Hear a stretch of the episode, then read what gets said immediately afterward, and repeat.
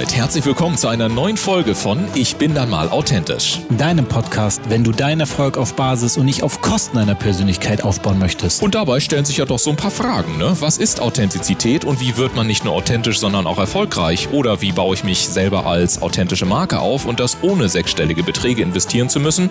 Oder auch die Frage, ist authentisch sein eigentlich überhaupt noch gefragt in der heutigen Zeit von Fake-Fotos, High-Glossy Social-Media-Profilen und permanenter Sofortempörung? Wir sind deine Gastgeber Dennis Sievers und Ulf Zinne. Und jetzt gehen wir wieder einer spannenden Frage rund um das Thema Authentizität auf den Grund. Und ganz wichtig, wenn du selber einmal Gast sein möchtest, dann höre dir unbedingt den Abspann an. Dort bekommst du alle weiteren Infos. Und jetzt legen wir direkt los. Viel Spaß mit der heutigen Episode.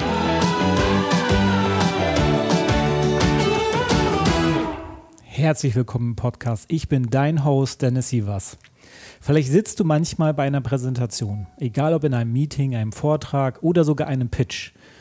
Die vortragende Person nutzt dafür Folien, um das Ganze zu untermauern, was gesagt wird. Jetzt gibt es aber nur eine oder sagen wir lieber zwei Optionen.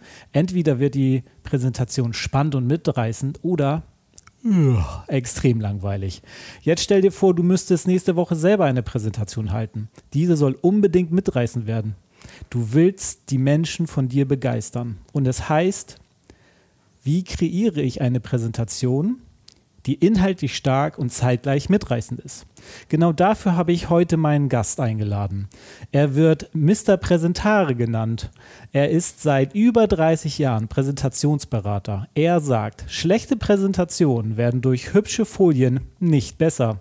Das ist nur sorry, Symptombehandlung. Deswegen verfolgt er einen holistischen Ansatz.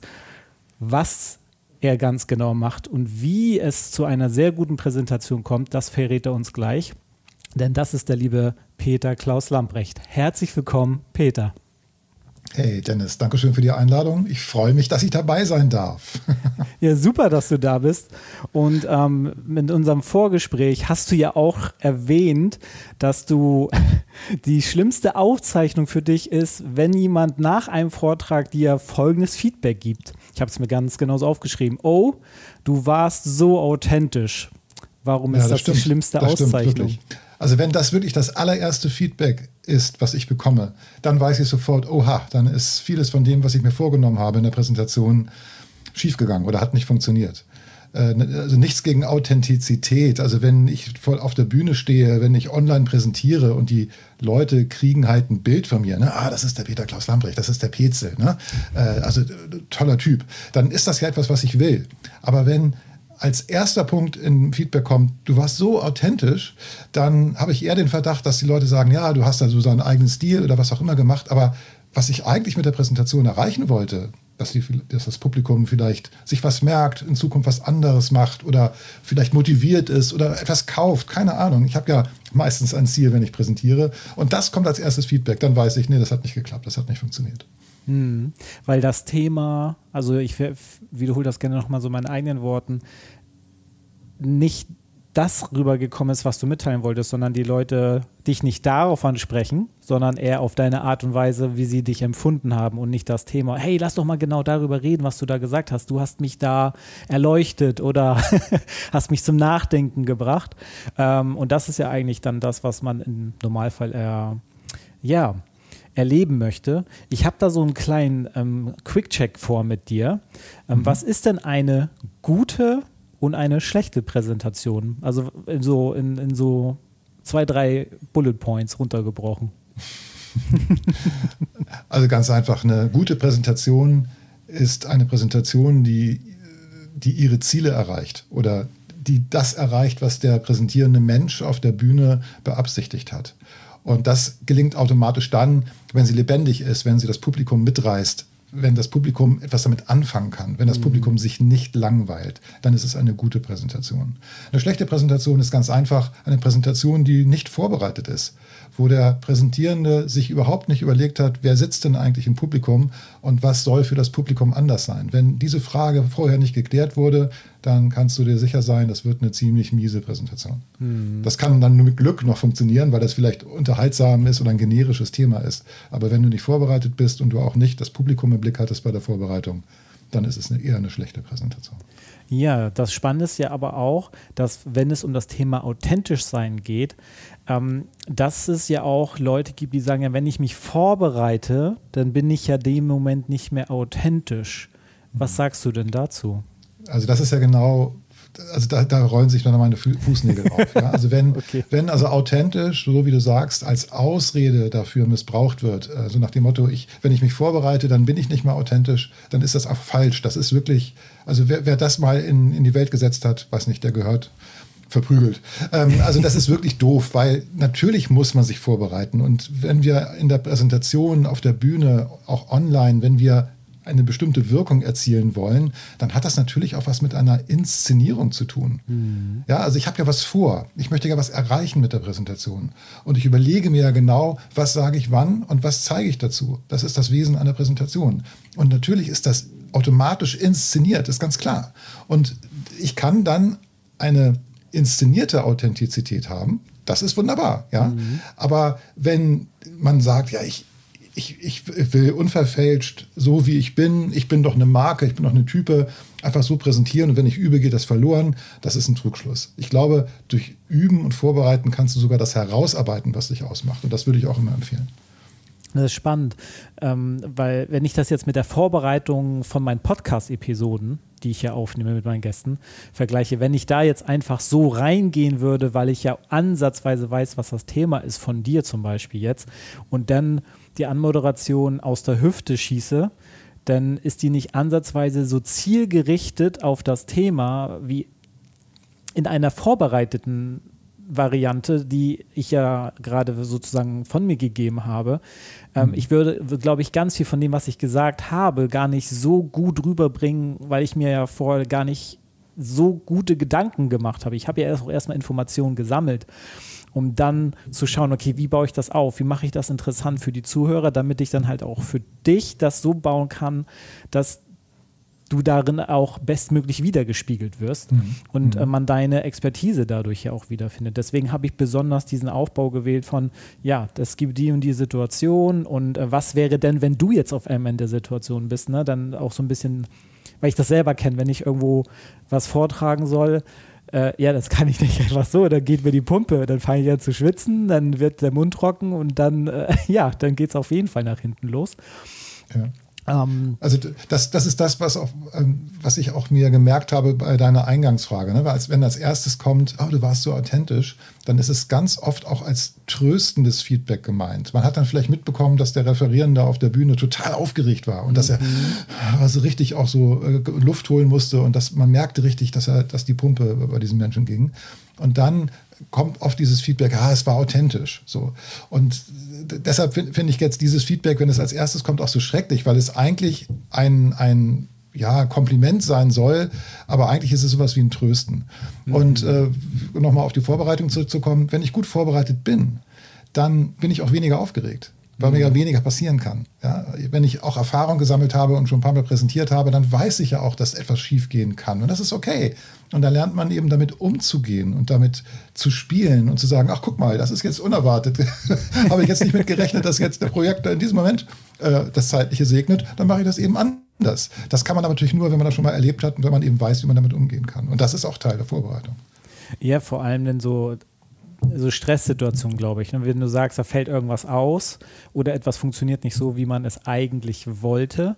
Ähm, klar, darauf kann man sich nicht zu 100% vorbereiten, aber wenn der Rest vorbereitet ist, dann habe ich einen weniger oder einen kleineren Stresspegel, weil es ja nur diese eine Sache ist, auf die ich mich ja dann konzentrieren muss. Das kann ich mir gut vorstellen ich habe das nämlich in einem Vortrag von einem anderen Speaker mal mitbekommen, ähm, dass die Folien nicht, warum auch immer, in der Reihenfolge waren, in der sie eigentlich gehörten. Und dann hat er das bestmöglich aus dem Kopf gemacht und hat dann auch erstmal darüber geschmunzelt, was auch immer hier gerade los ist. Das ist nicht so, wie es eigentlich geplant war. Und hat es dann aber trotzdem so gut wie möglich hinbekommen. Aber danach hat er auch gesagt, ist er fertig gewesen weil, ja. er, weil der Stresspegel ist ja da. Du musst dich ja ganz anders konzentrieren. Ähm, und natürlich, äh, wenn du gut vorbereitet bist, dann kannst du die Folien, also kann, kannst auch ohne Folien arbeiten, ja. aber trotzdem war das eine unterstützende Hilfe, vor allem auch visuell gesehen in dem Moment. Und das hat alles nicht so gut funktioniert, aber er hat trotzdem das Bestmögliche gemacht. Mhm. Ähm, das kann ich mir gut vorstellen, dass das dann Stress pur ist, ja, wenn, wenn es im Grunde läuft, aber dann läuft es anders als erwartet. Ja, mhm. also das habe ich auch schon ein paar Beispiele erlebt. Und das ist dann auch etwas, was das Publikum honoriert. Es kriegt ja mit, da ist was schiefgelaufen mhm. und es wurde trotzdem durchgezogen und ich habe trotzdem was mitbekommen. Es kann sogar sein, dass durch diese Panne, die da passiert auf der Bühne, das Publikum sogar doppelt aufmerksam ist, mhm. weil es in dem Moment auch ein bisschen mitfiebert und sagt, ah, wie, wie kommt er jetzt damit klar? Und dann kann das sogar sein, dass das natürlich unfreiwillig, aber sehr förderlich für das Gesamtereignis Präsentation war, weil alle mucksmäuschen still im Publikum sitzen und sagen, oh, hoffentlich geht es nicht noch was schief. Ne? Ja. Und dann fiebern sie mit und können sagen, ey, toll gelöst und ich habe wirklich was mitgenommen. Das kann dann sogar noch einen richtig positiven Impact haben, zusätzlich noch.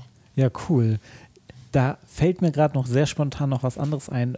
Gibt es auch Momente, in denen bewusst solche Elemente eingebaut werden, dass etwas so aussieht, als würde es schiefgehen, um, um dadurch mehr Sympathie in einem gewissen Moment aufzubauen? Oder sagst du, das ist eher weniger?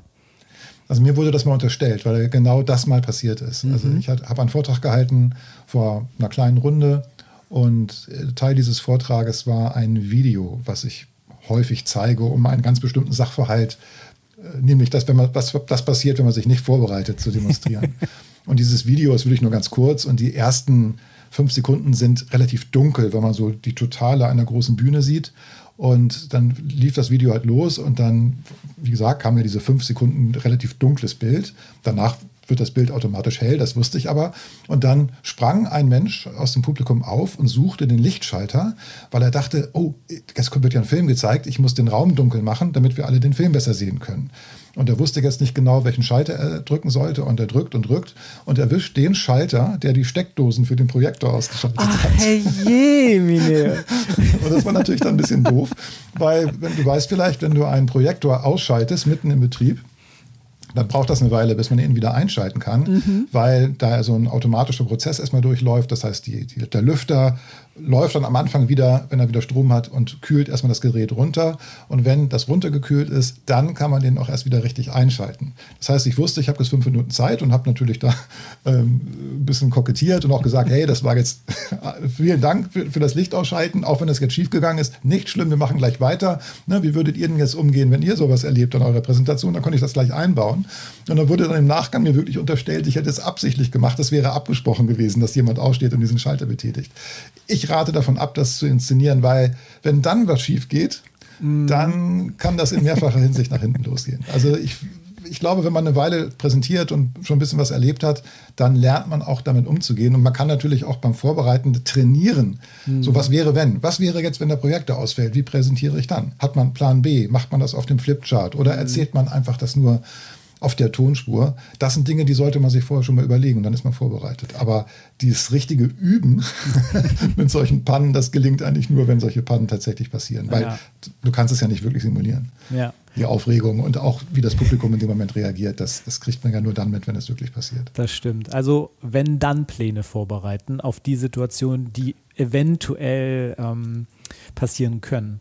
Ja, also wenn es bei der Präsentation wirklich um etwas geht, dann sollte man schon Plan B oder vielleicht sogar einen Plan, Plan C vorbereitet haben.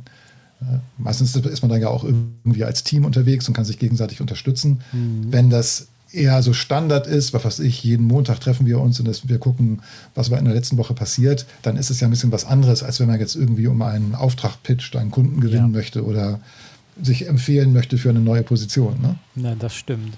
Apropos ähm, empfehlen, wenn Menschen auf dich zukommen, und sagen, die möchten gerne eine Präsentation haben. Was sind das, was sind das oft für Situationen, in denen diese Personen stecken? Also ganz allgemein sind es neue, herausfordernde Situationen. Also mhm. zum Beispiel, ich präsentiere das erste Mal auf einer richtig großen Bühne oder ich präsentiere das erste Mal vor über 1000 äh, Menschen im Saal mhm. oder Mensch, ich äh, habe jetzt immer offline meine Workshops gemacht und bin jetzt das erste Mal online äh, unterwegs. Wie mache ich das eigentlich? Also das sind eigentlich so die, diese typischen Situationen. Das ist etwas vollkommen Neues, etwas, wo, wo Sie merken, da habe ich noch keine Erfahrung, da brauche ich Support. Und generell ist es so, dass viele Menschen in großen Firmen merken, ich weiß, ich muss mich vorbereiten, aber mir wird die Zeit nicht eingeräumt. Also es ist leider so in großen Unternehmen, dass Vorbereitung als unproduktiv gilt. Also das höre ich immer Spannend. wieder. Ne? Wir, wir dürfen nicht so lange in PowerPoint arbeiten, dann werden wir schräg angeguckt.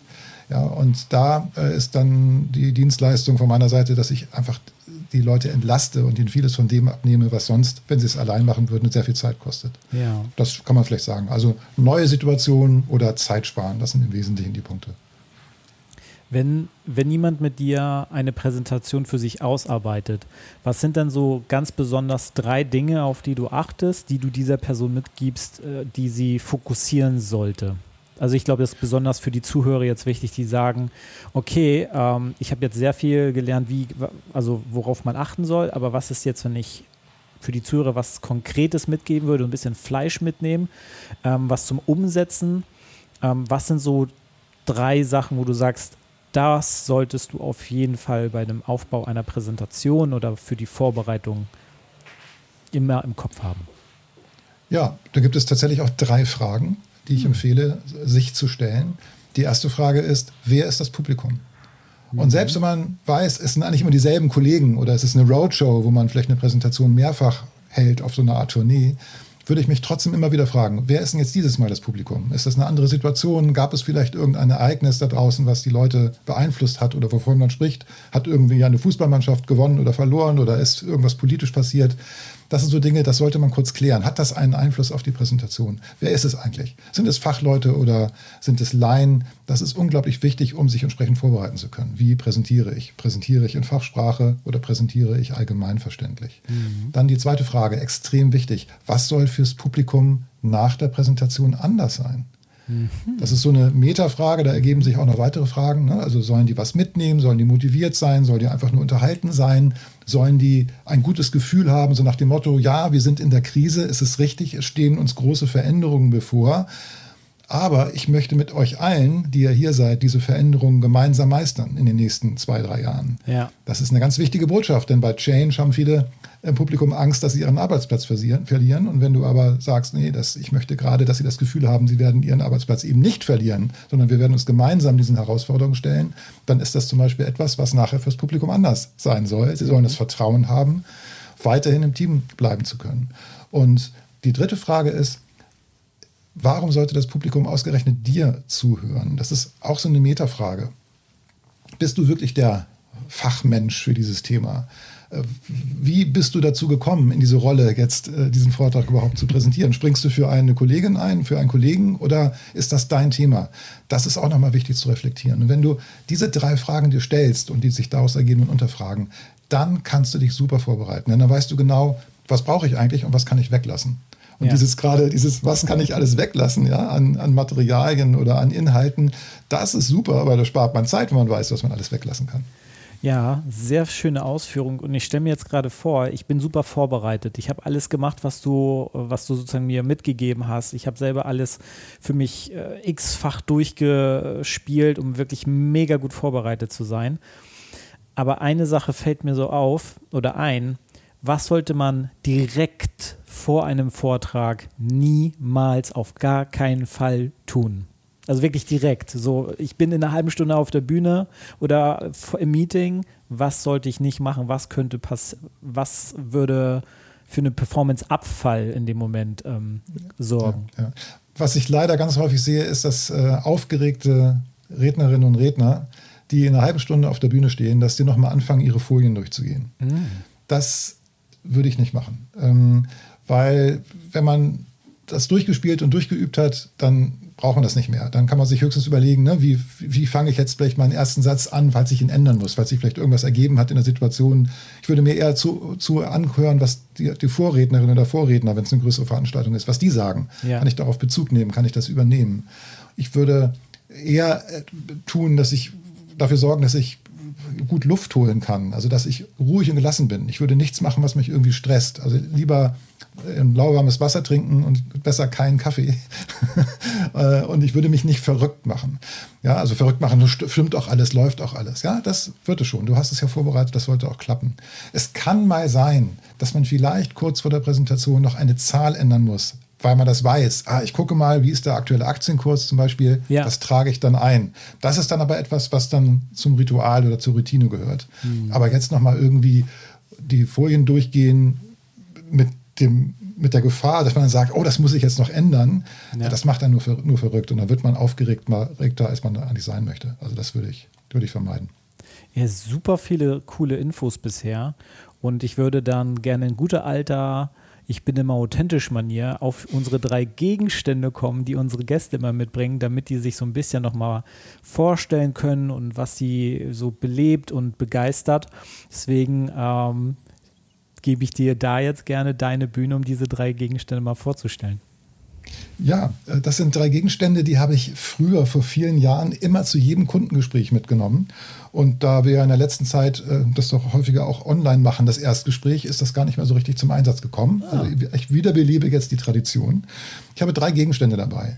Also hier hörst du vielleicht, das ist so ein, macht Geräusche. Ich zeige das mhm. auch mal in die Kamera. Das ist ein Herz aus Metall. Ja. Und das ist so ein Handschmeichler. Und wenn ich den so bewege, dann klingelt der so ein bisschen. Ne? Da macht mhm. Geräusche.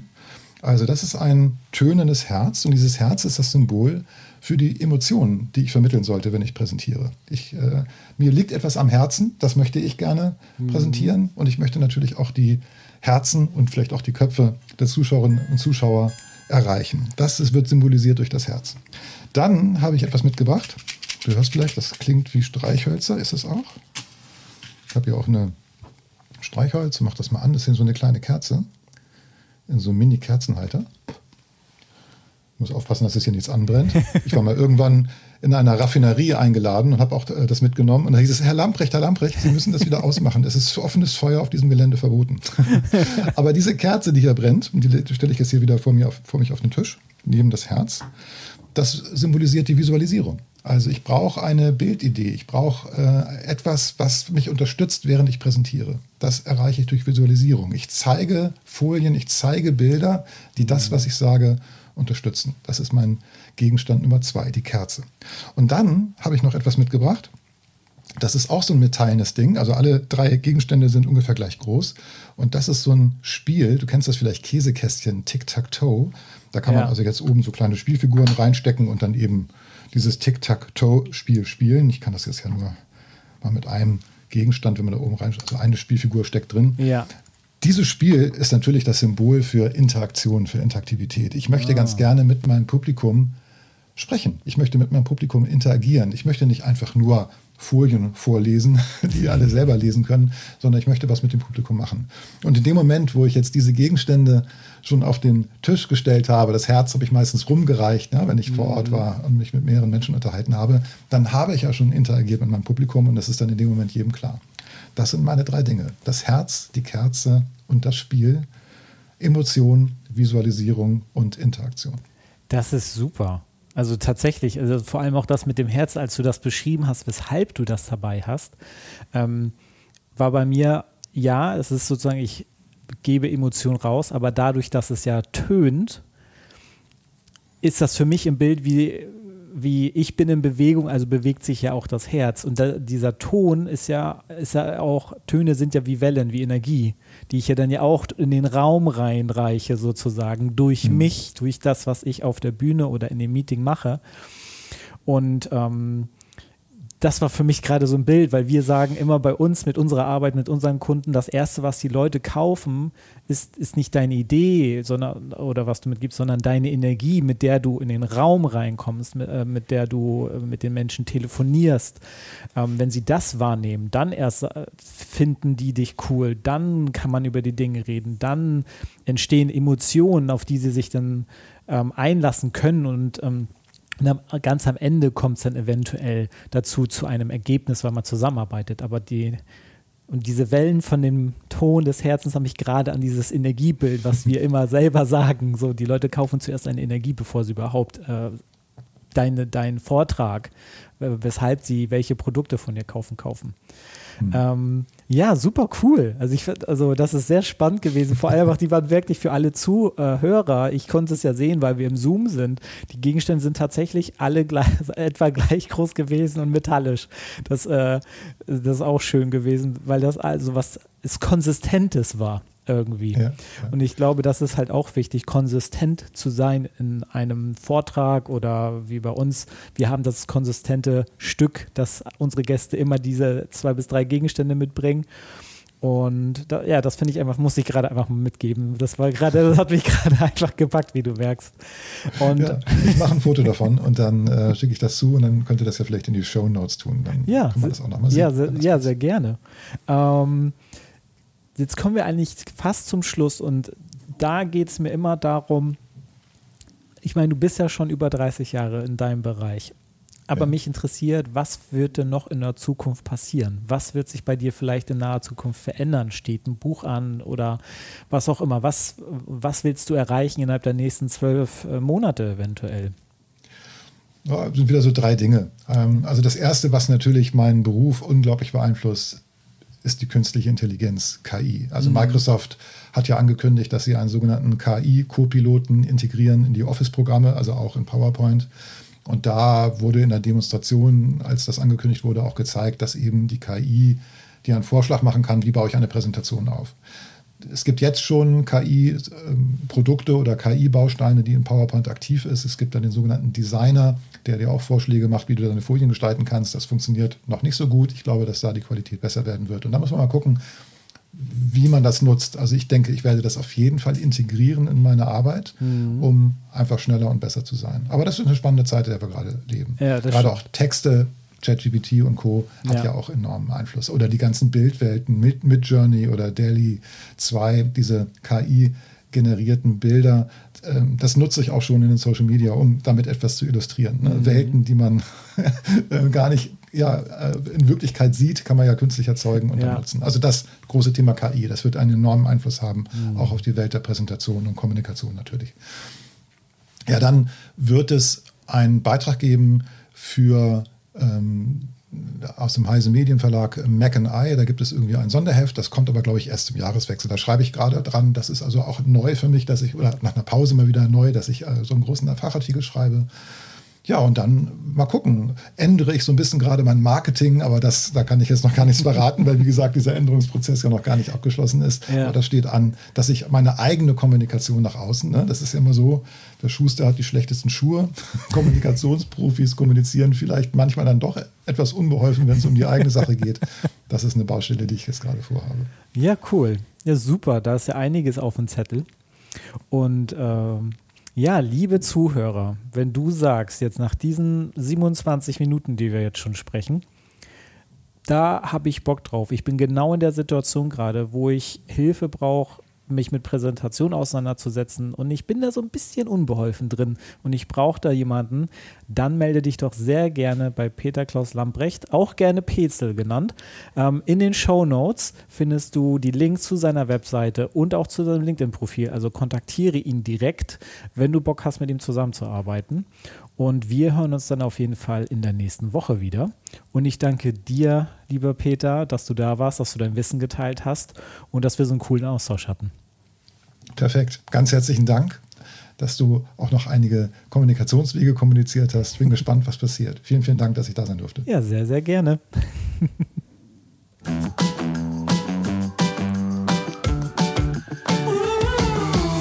Und damit sagen wir wieder vielen Dank, dass du heute mit dabei warst. Wenn dir die heutige Folge gefallen hat, dann empfehle diesen Podcast doch gerne über Social Media und verlinke uns gerne. Und wenn du selber einmal zu Gast sein möchtest, dann sende einfach eine E-Mail an podcast.ulfzinne.com und wir melden uns bei dir mit allen weiteren Informationen. Wir freuen uns, dich in der nächsten Episode wiederzuhören.